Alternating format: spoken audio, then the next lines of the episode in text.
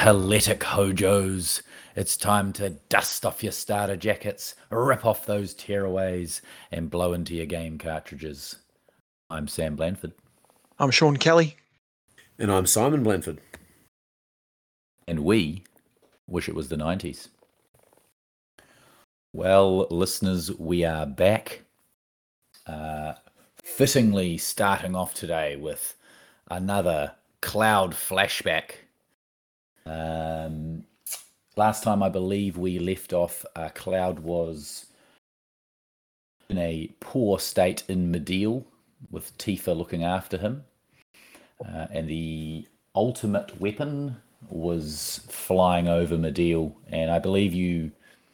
I don't actually know whether you. Do you. f- You fight do it Do you fight it at that point? It's the Yeah, first time. with a- first time you fight it. with a Cloud and Tifa party. And you fall into the life stream. Basically, Tifa and Cloud end up falling into the life stream. Mm. Everyone else Um, gets away on the Highwind. That's right. What is the life stream? That's the planet's juice, baby. That's well, that is right. That's like that's what Shinra mines for energy, and um, it's it's like the planet's blood almost, right? That's the idea. It's a Mm. metaphor for all the precious uh, minerals and things that we as humans pillage to make our cars move, and I like it. that's Yeah. that's the heavy-handed metaphor of this game, isn't it? Absolutely, I agree. I couldn't have put it um, as articulately as that, but I completely agree with you, Sean. Hmm. It actually struck a chord with me this week when I was um, scavenging for uh, media for our social media platforms and did a 30 minute deep dive on Captain Planet. hey, we'll cr- we'll cover Captain Planet at some point, I'm sure. We'll at least sing that song. Uh, there's some weird scenes uh, as like Tifa is like on a black ba- background. You're like spiraling down into s- somewhere, which uh, turns out it is Cloud's subconscious. Actually, Simon, you did message me before. You've got extensive notes on this, but I know that you love uh, flashbacks. So, would you like to lead us through Cloud's therapy session?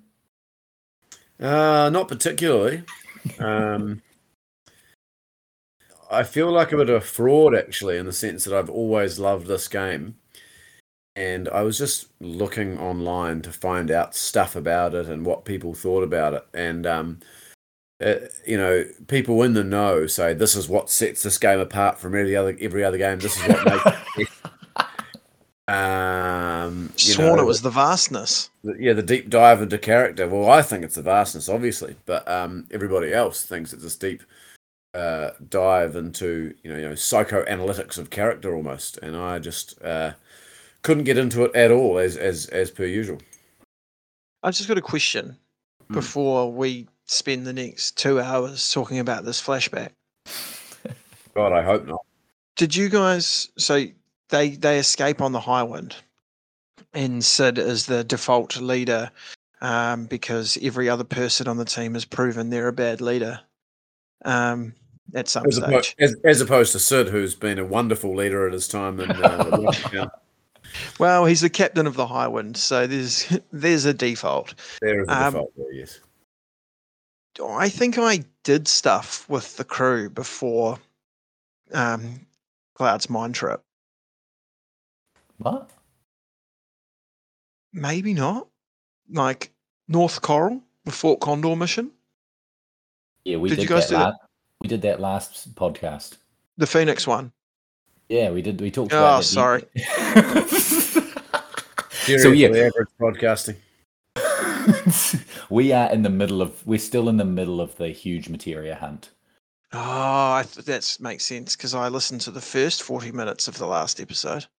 Mm, yeah, much like our listeners. Hey, and then listeners, you'll be very glad to know that got my code of compliance. Me and my wife are moving into our new house as we speak.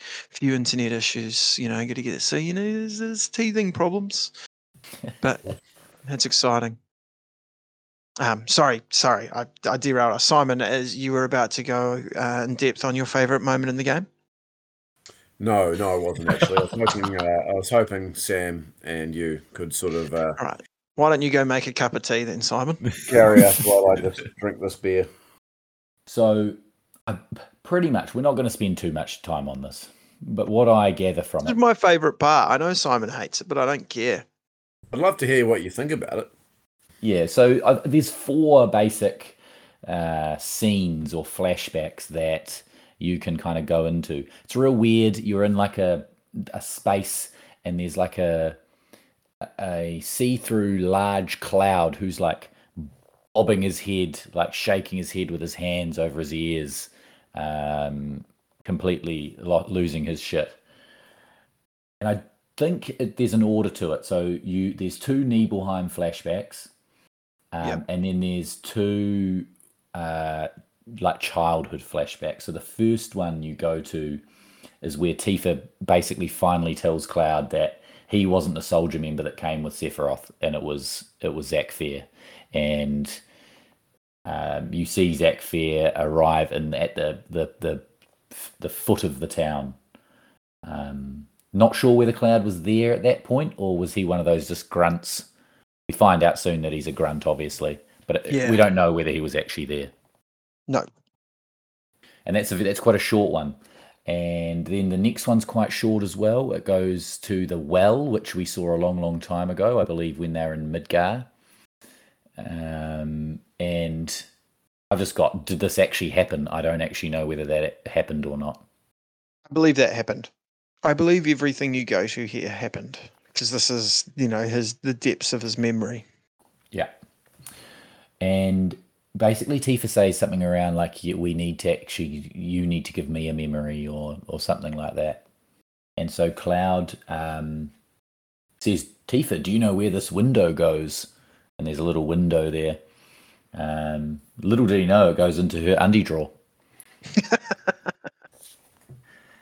but you go into her room, and this is, uh, I think, the purpose of this one is to kind of let the audience know that Tifa and Cloud weren't very close.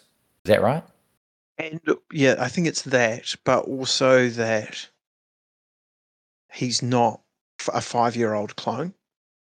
That those Yeah. memory he's memories he has of his childhood are in fact real. Because last time we left off, Sephiroth had convinced them that he was a clone of Sephiroth made in a lab five years prior to the story starting or whatever. Yeah. Yep. Good.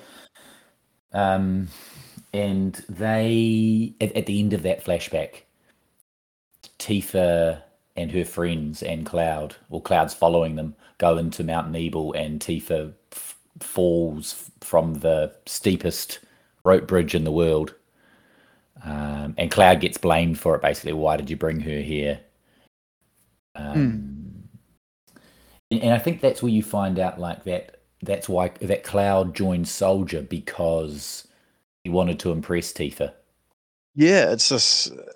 I think later he almost gives a speech to the whole crew about how he was shy and, um, you know, scared or whatever, and, and didn't really know how to how to prove himself. So he thought, well, everyone loves a soldier, I guess. You know, like those World War One propaganda posters. You know, you won't have a girl on your arm if you don't go and fight the good fight. Um, and that's kind of the end of that flashback. Good. no, not the whole flashback, just that one, uh, in- in- a sub flashback within the larger flashback or the Ah, subconscious. hell. All right, keep going then.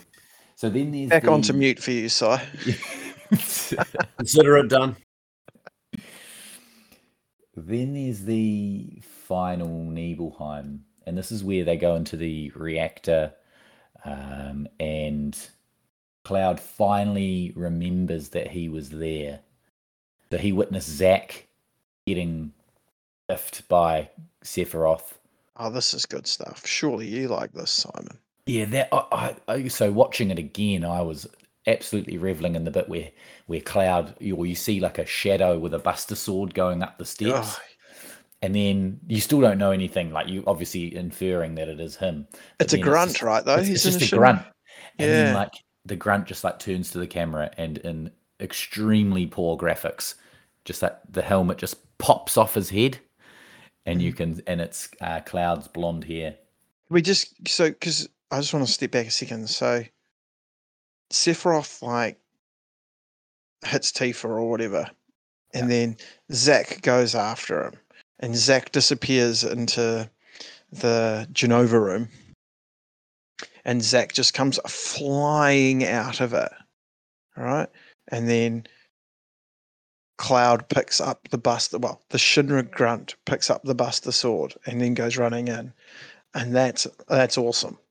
Mm, That so is good. awesome. It is a great bit. I'll give you that. And he charges in, and Sephiroth is oodling Jenova.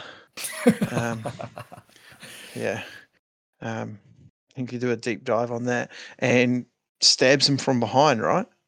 No, so I think does Sephiroth, or does he stab him? But Sephiroth ends up going back down the stairs Yeah, he stabs him, and then Cloud leaves. and, And goes then- to, to Tifa. Yeah, and but the job's not done obviously because Sephiroth is really strong. And then they have that altercation on the bridge, which is also phenomenal. Phenomenal, but also, how did Cloud do it? Was it because he was wounded? I think this is supposed to. This implies the inner strength within Cloud, Mm. and his motivation is, you know, because he's going, you know, my friends, my family, my town. How could you do this? And Sephiroth's like, "Shut up, mate! You got lucky once," and stabs him with that incredibly long sword. Sure, there's a and name then- for that sword. Do you know the name for that sword? No, I don't, but I'm sure there There's is a name. There's definitely a name for that. It's a real long, skinny sword. That's definitely out there. And Cloud pulls himself down the sword so he can get his feet on the ground and then just sort of hoist Sephiroth into the life stream. And so when he he so he ends up in the life stream. So we've been referring to it in other podcasts where it's not when we're seeing Sephiroth throughout the um the game, it's not Mm. actually him, right? So the Seph- uh, Mm. the Sephiroth that falls into that the life stream is he the one that goes to the northern crater and ends So, up yeah, I'm assuming the life stream almost takes him there. okay. Mm. and then Jenova is manipulating or controlling these apparitions of him, or it's him and them together, or unclear. But obviously, Mm. we don't see the real him again until last episode when we covered it, and I won't recover it like I tried to recover other things. And it's basically the end of the flashbacks, or am I missing something, Sean? That's the end of like that therapy session. Yeah, I mean that's where my notes stopped. Um, um, and yeah, there he goes. Yeah, that's if He's there's more. He's put together the pieces of his shattered personality, um, and then he comes. Him and Tifa wash up outside of this the life stream, where somehow the group is waiting for them. Um, and Cloud admits his that he's never in Soldier, um, that, that he was ashamed of himself, that he was, and like he's managed to convince himself that he lived in Zack Fair's place, I guess. Yeah. I think it's what's interesting is that I think the surface level idea is that he convinced himself of that. But my sort of reading of it was like, well, maybe there's stuff we find out later, I, or it was before, I can't remember, or it's in a different game, but it sort of suggested that he also uh, he gets a lot of Mako poisoning after his altercation with Sephiroth. Maybe this is fleshed out in Crisis Core or whatever. And he's like, we do see it in the flashbacks earlier, right? He's on the back of the truck. Zack's talking to him heaps, and he's just head bobbing as he does, you know, crook as hell. and my sort of understanding is it was this time he spent with Zack, Zack telling him his story. You know, basically taking Cloud to Midgar to hopefully get him some some healing, and and then, you know, we're going to be mercenaries or whatever. And so that's why it gets embedded in him because the time that he hears all of Zack's story is Yeah. that is while he's in that sort of vegetative state. I hadn't thought about it that much, to be honest, but I uh, I like the theory. All I think about is the flashbacks. You're a cloud guy. Yeah, while I'm grinding. So Cait Sith has taken over. Like she even. Sorry, Kate She. Uh, Kate She has taken over the Do we really? Does he really deserve being called the correct name? I'm not sure. Anyway, but that's fine. We call him Reeve. Reeve basically uh, has taken over the Turks, and in terms of leading the story, and says basically go to the underwater reactor at Junon or Junon. That's where uh, the uh, huge materia is, or the last mate- huge materia is that you need to get. Um, and now Cloud's back in Question the for you guys. Yeah. Did you do the ancient forest mini game? I went to it and then I start. Is that the one with the bugs and stuff? Oh yeah. Yeah, it's awful. Started it and then after about ten minutes of battling, I thought, no, I'm not going to do this. So I moved merrily on my way. It's so hard you can't do it with a walkthrough reading. You have to do it by watching someone else do it. Yeah, I had to watch a YouTube walkthrough Yeah. instead of following my normal walkthrough. And I, Agreed. when I looked at the possible prize or reward, I, I I can't remember what it was, but I remember thinking that's not worth the effort um, and going through with this, so I just didn't do it. He's not a true grinder. I've done a few mini games. I've got to the point where I've done a few of these moments and I've got the reward and gone, why did I do this? The the championship belt and the battle arena. That's a that's a piece of equipment I'll never equip. The I think I got the the summon, and then there was one more thing to go, one more like screen to do. I just like I couldn't follow it. I was like, oh no, I'm leaving. I've done. I'm done. I'm, I finished putting these flies into these flowers and frogs, and didn't like it very much. that the Nah. ancient forest, just for the folks at home, that's um, what you access after you dest- So I, the way I could access it, I think I destroyed ultimate weapon in a certain place, which allowed me to it created a hole or a lump or something. and I could walk over that to the ancient forest. Is that how you guys got there as well, or is, you can also get there by chocobo slash chocobo, right? Yeah, so Yeah. after you so after you've taken a certain amount of HP away from the ultimate weapon, I believe Yeah. he just comes to rest over Cosmo Canyon and that's when you can destroy him and he leaves a massive crater there. Okay, so you can get there also, though, right? If you haven't destroyed ultimate weapon, if you have a gold ch- gold chocobo slash chocobo. Yeah. I wonder if that's why I've done it now. Because I'm pretty sure as soon as I got Cloud back, I got into some breeding. Mm. Yeah. When are we going to talk about that? And then you got a gold chocobo. When are we going to run through breeding? Uh, I don't really want to talk about the uh, all the different greens and that stupid chocobo mage in the Yeah. mountains. Oh, God. Um, and just the amount of resets uh, when you need a female green and you keep getting a female blue or a male green and but it goes like two yellows and then a yellow and a blue and then a blue and a green and then you get a You know, with black, black. Yeah, yeah. and then you get a black and a yellow which you got to catch up in the mountains or something See, I'm really gutted. I didn't do all these side missions by the sounds of it. I've only done chocobo uh, breeding in one playthrough, and I got to the end of it, got all the things that I like. I got the gold, got all the thing like Knights of the Round. And I just was a bit disappointed. So, because most most of the other things you can get other ways, right? Like some of them, you you, you only need a gold for Knights of the Round, maybe. I think yeah, so. but black you can get, and there's like cave that you can go to to get the to to get And W under- summon or something. Can't remember. Yeah, and underwater. I think W summons in the battle arena, but Yeah, yeah, you're W right. yeah maybe W. I- Anyway, there's I like had that. I had that, and I didn't do any chocoboing, so I think you're right. yeah, um, Chocobo. but like,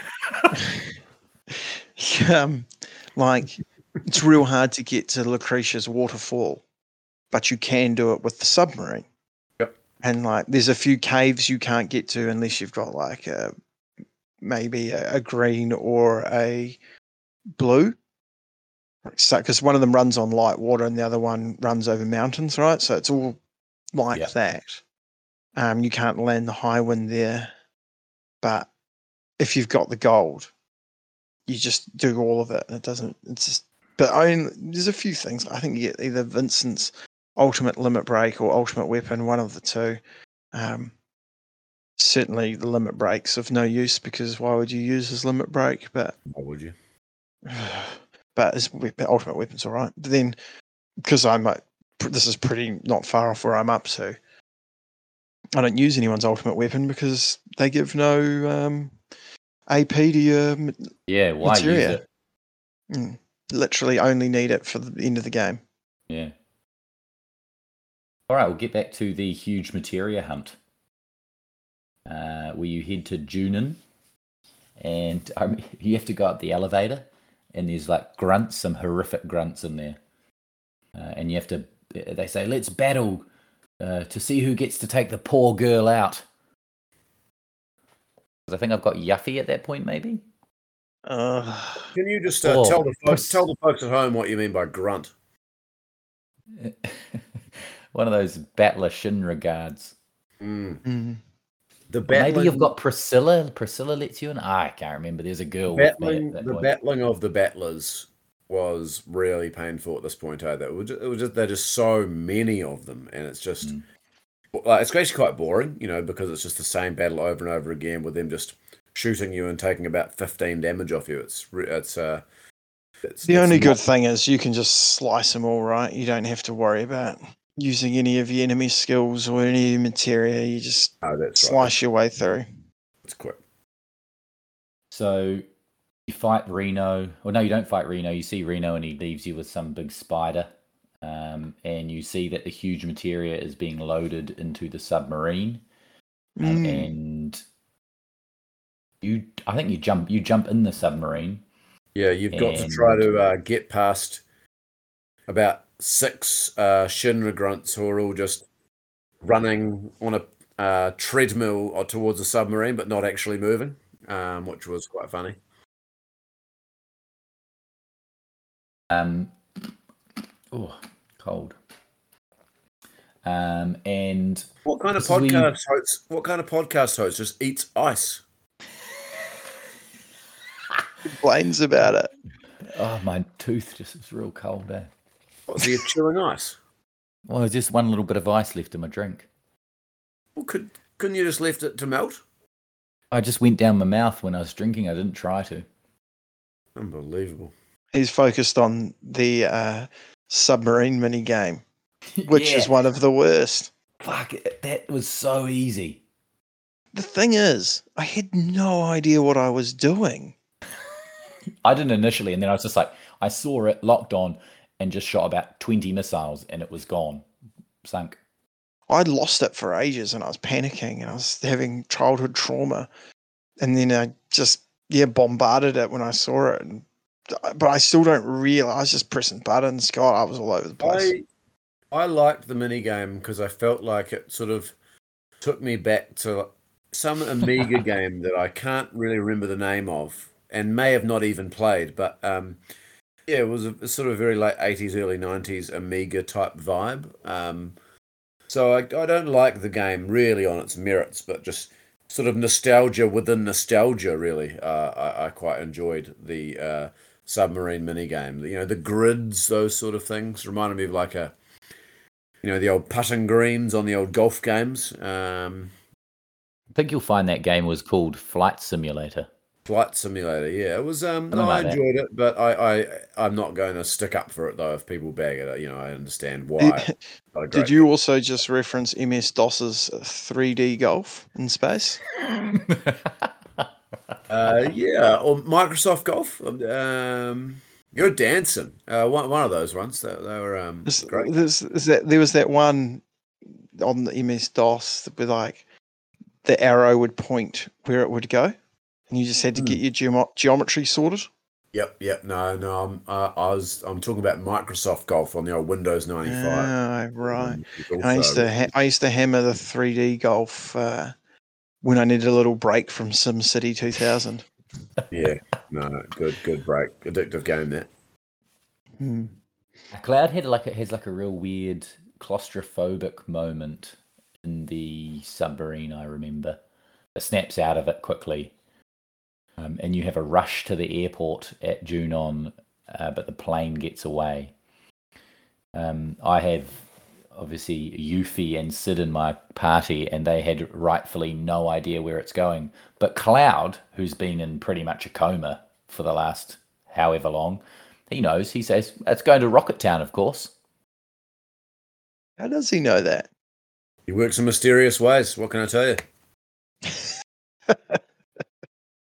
He's got a direct line to Palmer, who loves the flight. Uh, what would you call it? The, the space program.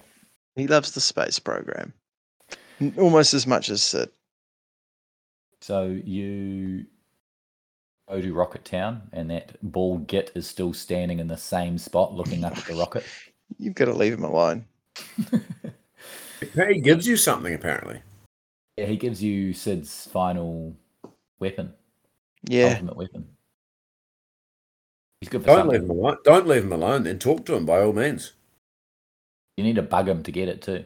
Yeah, you can't just talk to him once. Eh? Um, Mm. you, you head to the rocket. You fight various grunts on the way up. Um, and Sid, at this point, he just comes out and says he's ready to kick some Shinra asterisks at sign question mark exclamation mark. uh, and I, th- you run into Rude, who I think you finally it's, you seem to vanquish him. Like every time you fight a Turk, they run away at the end, but this time he gets the I think he gets the red uh, boss killed a boss uh, moment. I could be wrong. Rude. Is, he's dead, is he? Is he? No. No Turks die. All right, maybe he just runs away and I missed that part. There's no Palmer pulling a moon though at this point. No. Didn't live up to that previous battle, did it?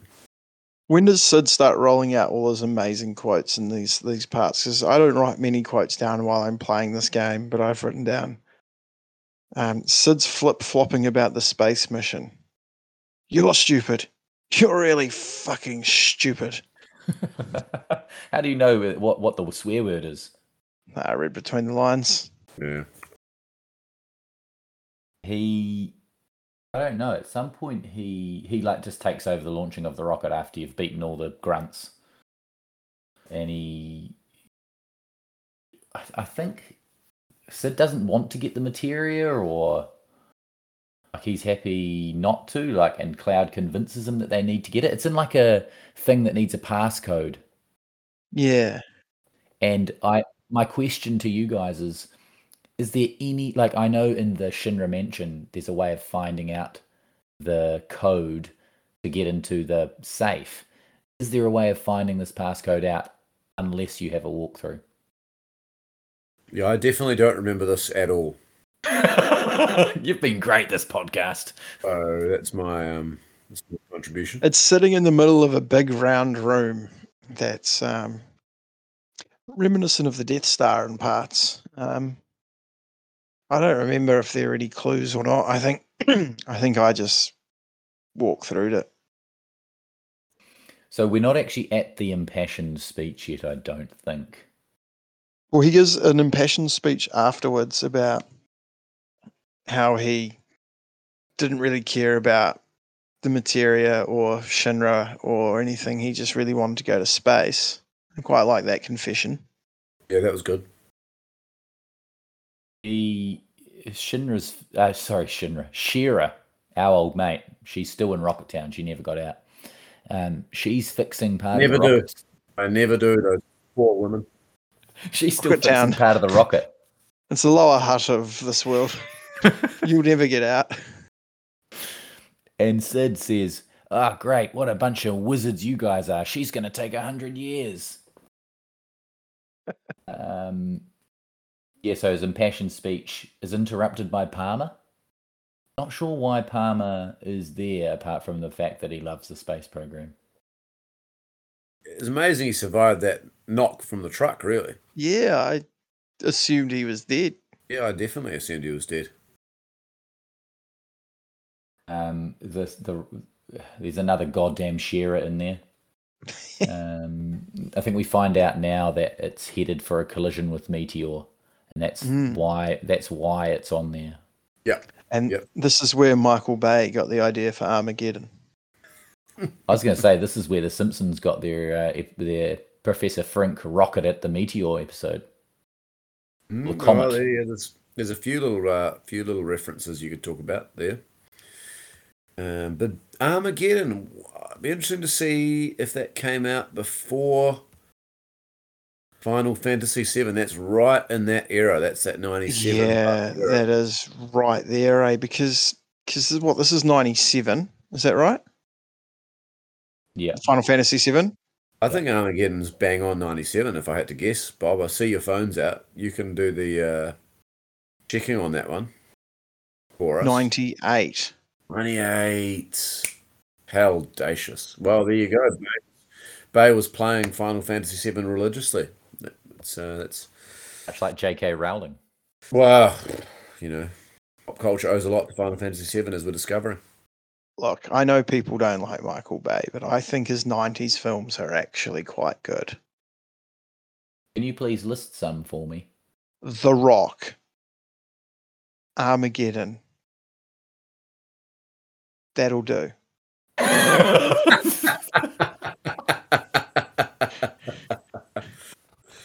Some heavy doses of uh, Nick Cage and Bruce Willis in those two films. So I'm not saying it's a bad. If if you can if you can watch The Rock and not enjoy every single line of that movie, you're mad. There's that part where Sean Connery's lecturing Nick Cage. Your best? Losers always whine about their best.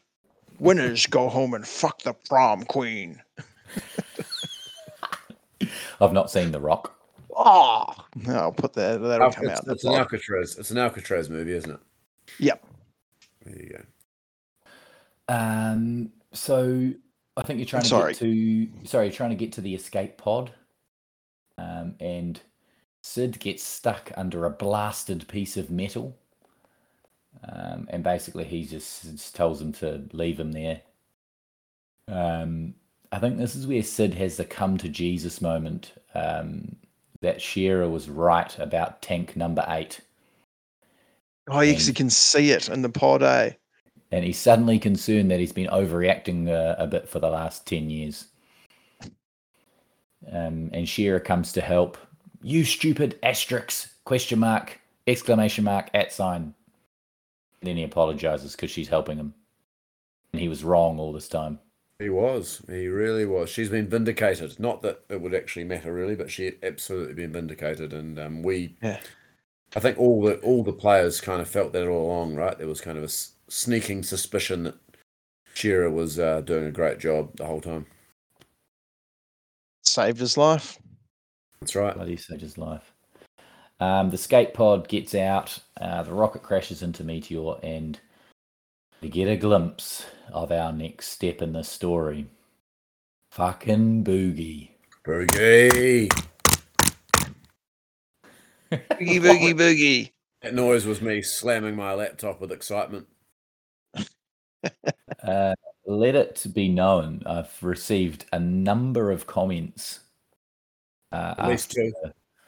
After the release of the third uh, podcast where we talk about Bugey and I slam him for the first time, uh, backing me up, So fuck you guys and fuck Bugey. Can we There's get an IP, By any an, chance, can we get an IP address for those uh, people uh, backing you yeah, up? wouldn't by any be, chance be your friends, would they? Or just be on your Wi-Fi account and they're actually you with ghost accounts. Well, that's where we're getting all our downloads from. Yeah, Uh, Bugey seemingly hasn't moved from where you last left him in the telescope tower. Um, Clouds get the gets the crew in for a weird moment, uh, and then you get to leave the huge materia with him, the guy that lied to his grandson about his uh, heroic father. All of a sudden, real keen for some travel. he is keen. Keen to get out and see the place.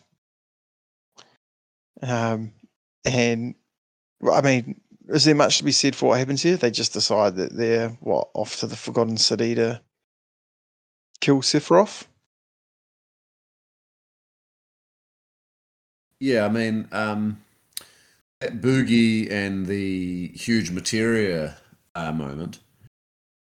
Sean was talking about the heavy-handed metaphor uh, earlier in the episode with the Earth and the raping of the uh, resources that we've all uh, been complicit in. And there's a shot of the planets, I think, in that part.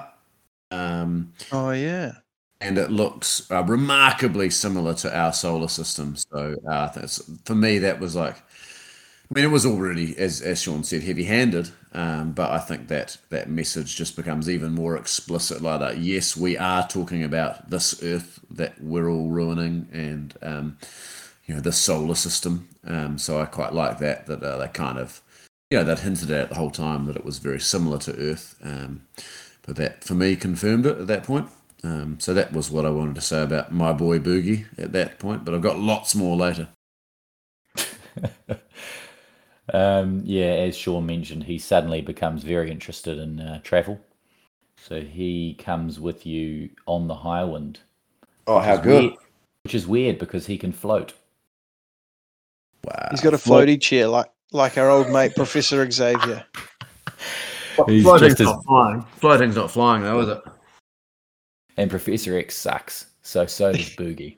Yeah, um, look, if that's the if that's the simile, I'm now anti Bugey because I think Professor X sucks. I feel so alone. Uh, any bits on them being in the Highwind? Yeah, I kind of just thought how multi-dimensional this proved Bugey to be. To be honest with you, um, first of all, uh, he's he just says to Cloud, "And I'll be on the deck, just passing time." Vintage Bugey just doesn't really mean much. and then he says a couple of lines later, "On this ship, I feel the greatness of man's wisdom and knowledge in the smell of machinery." So, so I like I like that because it kind of you know, they're, they're, they're hanging out in Cosmo Canyon. I think that'll all be anti technology and whatnot. But the fact that Bugey recognizes that man's wisdom and knowledge can be seen in machinery, I thought uh, was was was great. Really, it just kind of revealed him. He's not a one trick pony. He does he's not anti technology. Just the way it's been used, I guess, was was how I read that. Um, You sound like a year 12 me waffling on an exam. also, it definitely looks like he's just wearing a blue puffer jacket. Uh, That's the best point you've made.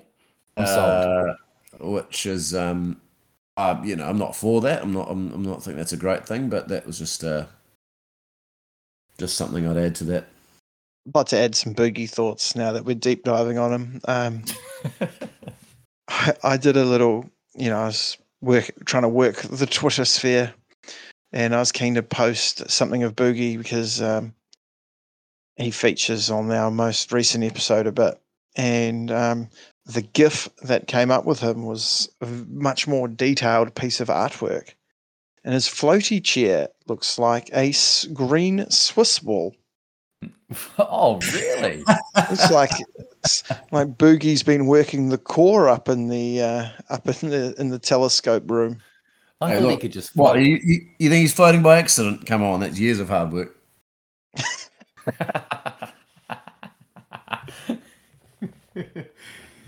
Oh shit! I hate him. Um, you talk to Sid. You talk to Sid on the Highwind as you're heading back to the Forgotten City, and he says, "Eris, I wanted to give her a ride on the Highwind. Dirty bastard." Yeah, He would. Yeah. that was weird, eh? Where they just all he just went around every single person. You could just go around talking about Aerith. Um, and Yeah. he just, he just whoa, said whoa, whoa. that.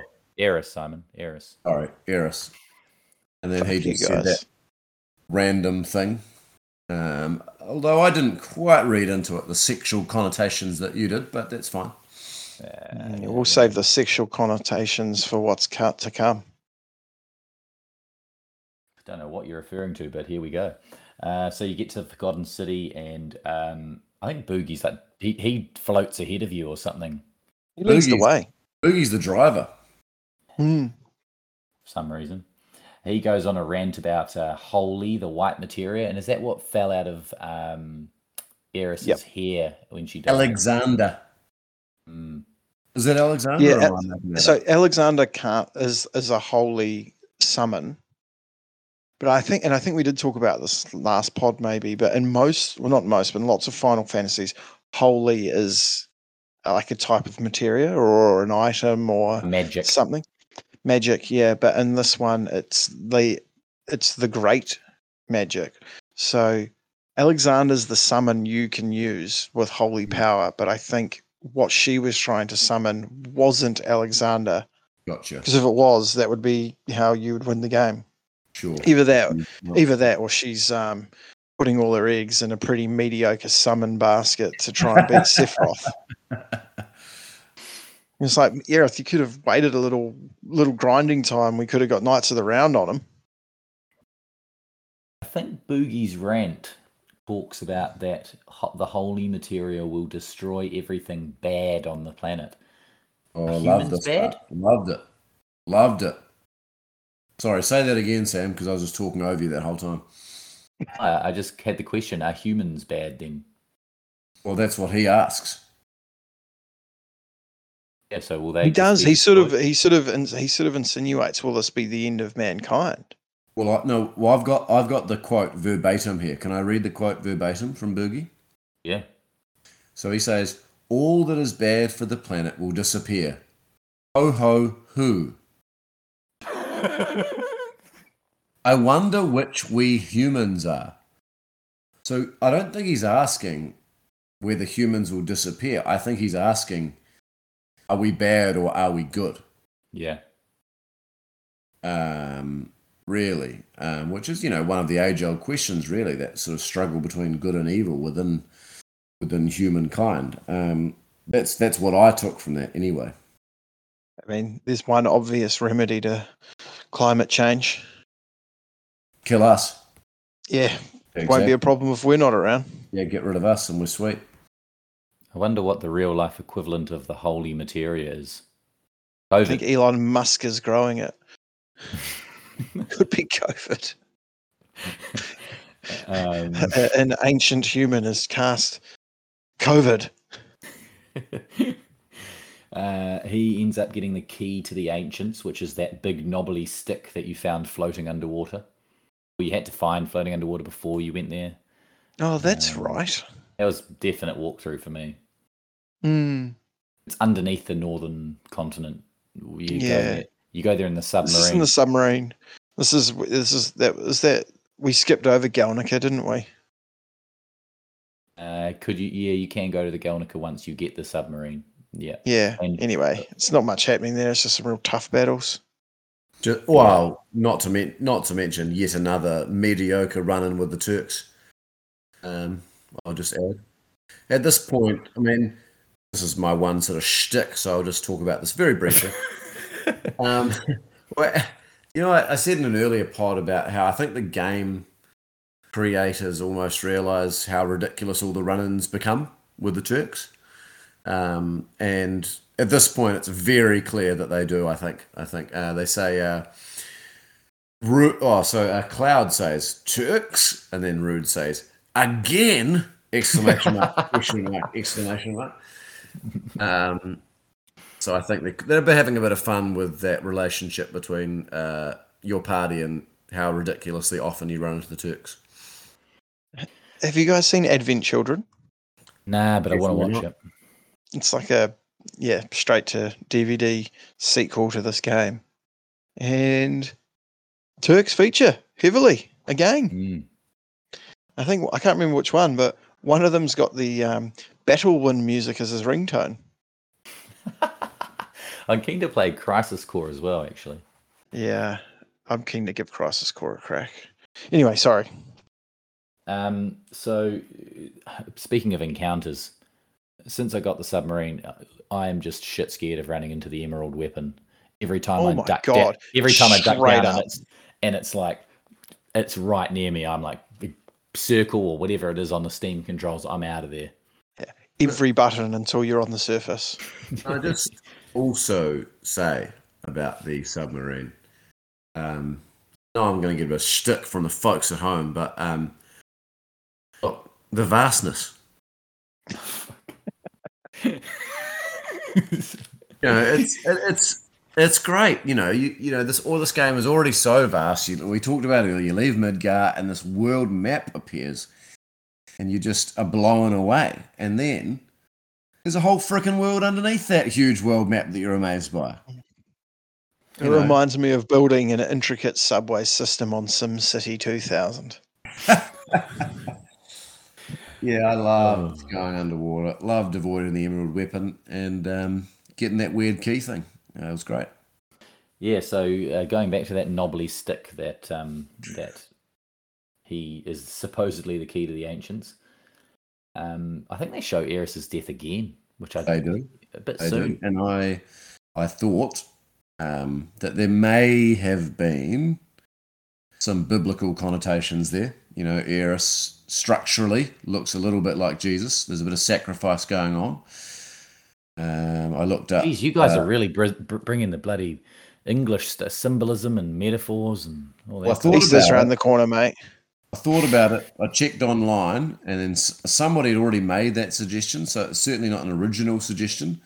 And every single person on that message board slammed the guy. Like, you're, you're an idiot. Like, no way. Um, so I was apparently completely wrong about that. Um, anyway.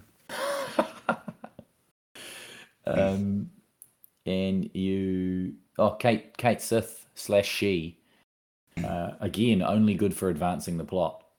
Uh, calls about the sister Ray, the cannon being Oh, taken yeah. from Junon to Midgar. That's and right. As you're heading out of the Forgotten City, everything starts shaking, and a crazy-looking monster pops out of the sea. I think is this diamond weapon? It's definitely a weapon. Pass. There were some crickets there once I said diamond weapon. It wasn't. It wasn't a hard weapon to defeat from memory, though, and it was quite a cool scene actually. Uh, sort of just, uh, even though it was in the eight-bit graphics, just uh, seeing it sort of emerge gradually out of the water was was quite cool from memory. Yeah, so Hmm. everything's flashing on the red on the Highwind. Uh, one of the plane grunts says that the signals seem to be coming from Cait Sith, or she. So what we know is the the weapon's heading for Midgar. Barrett is concerned for Marlene because, of course, he is, um, even though he hasn't seen her in uh, God knows how long. Um, It is. It is hard to know how much time passes in this game. Barrett packs a huff with Cait, who rightly asks Barrett how many people he think died when he blew up reactor number one. Oh yeah, that's a good. That's a really nice little back and forward there. That was for the good of the planet. Was my Barrett. Oh, Wasn't Mr. good. T enough. Very good. Very good. Uh, you defeat Weapon, and Cait Sith says, "Is like a plane coming? Pick them up, or oh, you go? Do you see? Is this where you find out that Cait she is Reeve? Reeve. I thought we already knew. Or is it? But the, I thought we found out when he Cait she one died. I don't know, man. Take- switch off a little bit when that when that marshmallow's talking. Oh, 100% switch off. We don't know and we don't care. Let's move on. You get a um, a hay digger slash high digger. It's definitely high digger, uh, and Scarlet doing their la- oh he he calls them their or their laughs. How does the how does hay diggers high diggers laugh go, Sean? Isn't it like gwah ha ha ha? Is this the big clod? Is this the big clod bit? Uh, no, you're not. We're not in there yet. But I think this we, we find out that Reeve has been taken. That like they find out that Cait she is now, or Cait Sith or Reeve is now trying to help them get into Midgar, or and then Reeve is taken prisoner by them. Scarlet Oh, that's right. And Cait she kind of shuts down or something, eh? and they parachute into Midgar That's a cool bit. to stop That is cool. Hojo's scheme. What's Hojo's scheme? Is he using the Sister Ray to shoot what? Yeah, uh, I've got questions about Avalanche derailing Shinra's half decent plans to save the planet. So Hojo takes over the Mako reactor and attempts to increase its output in some scheme to give more Mako energy to Sephiroth. I just got a quote here. Sorry, I missed this. I don't write down many quotes. On the way to Midgar, before the parachuting scene, you're on the Highwind. You can have some more yarns. You go up to Vincent, and he says, "Hojo, what a queer fellow." He's not wrong. No, he's a very odd guy. That's At least it's Vincent, Vincent, Vincent saying you're a queer fella. That, you know, Yeah, you're a queer fella. He's um I, I did a bit of research. His backstory is really interesting. I'm um Vincent. yeah. I told you guys. We think we talked Yeah, about it but- last pod. Nah, the, the what I read was I'll send it to you guys. is real interesting. Maybe we can talk about it in the next pod, or someone might ask us a question about it or something. He he was a Turk, eh? I was right about that. Yeah, definitely. But there's heaps more to his backstory, and um, I'll be I'll be keen to to look at that. Sweet, good. So this is uh, Shinra's end, because they Yeah. parachute into Midgar and they go through the sewers, and you have a, that final run in with the Turks, and then you fight Proud Clod, that massive um, boss. Yep. That's pretty funny. That bit. Cloud confronts Hojo at this that the reactor where Hojo is even more crazy than he normally is. He dismisses Cloud, he's a failure, um, and he's explaining to him that he's attempting to send this energy to help Sephiroth because Sephiroth is his son. Um, and so, Can I just go back on the big clod thing briefly? Yeah, yeah. So our favorite Heidegger and Scarlet, like Big Clod has this outstretched hand, like no rails or anything like that, and Heidegger and Scarlet like cackling, full body convulsing, and they almost fall like over the edge of Big Clod's hand before the battle begins. It's ridiculous. Eager beavers. Very. Go on, Hojo. Sorry. Um, he yeah, so he drops the bomb that Sephiroth is his son. Um, so he had a son with the scientist Lucrecia, who Vincent was in love with, and he injected Sephiroth with Jenova's cells while it was still in her womb or something. Is that right? So I did some research on this after playing this part of the game, and I've still got several tabs open on my phone trying to understand Hojo's backstory. And I'm not convinced he is actually his father or he just thinks it. I don't know. But I, I, I, I- that- we find out now that well, what I would glean from it is that Sephiroth's father is Hojo, Sephiroth's mother is Lucrecia, not Jenova. yes. But he has Hojo, he has Hojo, he has Jenova cells injected into him at some point. that, that I so I guess what I'm trying to say is that's that's what Hojo is telling us. But in my journey through the depths of the internet to try and discover whether or not Hojo is correct. I Mm. got nowhere. So maybe that'll be point. unveiled for us soon. this was the point where the original time I played this when I was young, this is I got to and I couldn't get past. I had Vincent in my party and I just kept using his limit break Oh, how did, yeah. Oh yeah. and I couldn't and I just didn't even think, you know, I was like 11 or something and I just didn't think about it and I just gave up on the game at at this point and thought that this was like the hardest boss ever. And he was real easy when I played him this time. Um, and Shinra is then left in ruins. Clouds and the others sail through the skies in the Highwind. And he gives a bloody great motivational speech, which I'm sure Sean reveled in. Everyone's fighting, you know, he talks about everyone's fighting for themselves and those closest closest to them. Um, except Red Eleven, he's not fighting for Bugey. No, Cloud no. Cloud, Cloud says something real ridiculous then that I alluded to in an earlier pod. I'm paraphrasing, but he says, My personal feud with Sephiroth is why I'm doing this. Saving the planet just happens to be part of it. Yeah. Almost, It almost ruins the game. It's just one of the most ridiculous things anyone could ever say. Now, those are that's not a verbatim quote, but it's basically what he says. Why is that ridiculous? Like, surely, He's, he's The keen to save the planet.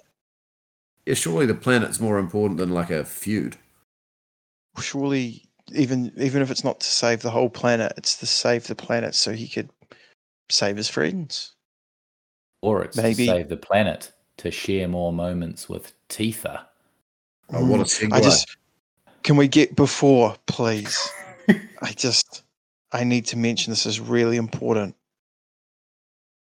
The night before, the world's greatest drillers fly into space to destroy an asteroid to save the world and 1998's greatest film, Armageddon. Bruce Willis pleads with Billy Bob Thornton. You got to give these guys one night off. You got, I know they're on, you know, it's top secret. They can't tell anyone what's going on. If they don't go home and see their families and realize what they're fighting for, they're not going to know what to do when they get up there. oh, I don't want to close my eyes. So. Michael Bay, big fan of uh, Final Fantasy VII. So you're suggesting Hmm. that scene with Liv Tyler and Ben Affleck is basically the equivalent scene of Tifa and Cloud. Is that right? Is that is that what is? Or maybe I'm wrong. Is that what you're suggesting? No, I think you're bang on. And I th- I'll think, and I think you'll find that if it doesn't already exist, it will by tomorrow because I'm going to do it tonight. I'm going to that scene of them talking on the mountain Yep. with Aerosmith playing over the top. That, That's it, that- that's you have def- to make that happen. You have to make that If happen. that's not a thing, it's going to be a thing. Oh yes, yes. I don't know if I've ever heard anyone make the um, connection, Sean. So Have you seen Armageddon? long, long time ago. I Saw it at the cinema. Oh, same. I think I cried when Bruce Willis sacrificed himself. I also love the part where um, Buscemi goes crazy and um, old mate from Prison Break goes, Who's he's scheming? got sp- he's got space dementia. What the fuck is- Oh, what are you doing with a gun in space?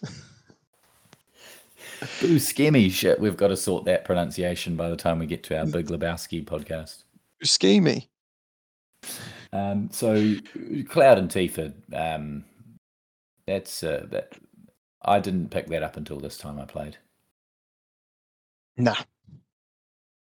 But this time, clear as day. It even has passing time, and then they wake up. In a cuddle, Mm. Which means he really likes her. Am I right, guys? uh, it says we've got a big battle. We should get some sleep, and then Tifa says, "Um, dot dot dot." Bloody Michael Bay. Apparently, either in the uh, I can't remember exactly, but originally in the script it was more explicit than this. I'm glad it was not explicit. And not yeah, same. It's prudish note, but you know, some things are better left unsaid, and I felt like the scene was delicately dealt with, and um, I wouldn't make any changes. I think this also cements the fact for people who indulge the love triangle that Cloud and Tifa are the couple of this game. And then I think probably if I haven't played it, but if you play Crisis Core, that gets further cemented with Zack and Aerith's relationship. Yeah. Yeah, that's what I've read. Apparently they Which is the yeah. So good. Good. Sam, you, you, know love triangles do my head in. I'm sick I'm, I'm sick of that scumbag Meg hitting on Jean. I don't know what you were talking about. Uh, all right, we will leave it there, and our last podcast will be we'll, we'll, wrap it up. Basically, we will go through the Northern Crater, which probably won't take that long, and we'll talk. We'll just reflect on our on our last moments playing the game. Talk about uh, if there's anything that's changed for you this time around compared to maybe when you first played it or last time you played it. I'll be interested to hear your take on that, Simon. If you've got any questions, um, send them to us via any of our social media uh, platforms Twitter, Facebook, put us in the Slacks, um, whatever's easiest for you. Speak, speaking of the Slacks, Sam, I just wanted to shout out to our biggest fan on YouTube, a, um, a Ruben, who as recently as four hours ago left this lovely little comment on our most recent video. I love blowing into my game cartridge. um, oh, Ruben He's also he's also said great things like, uh, "Where's the comments on this one?" Wow, I felt so engaged. Um,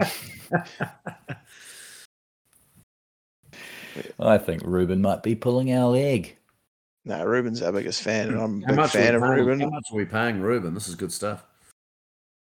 Anchor dollars. That was some really riveting content.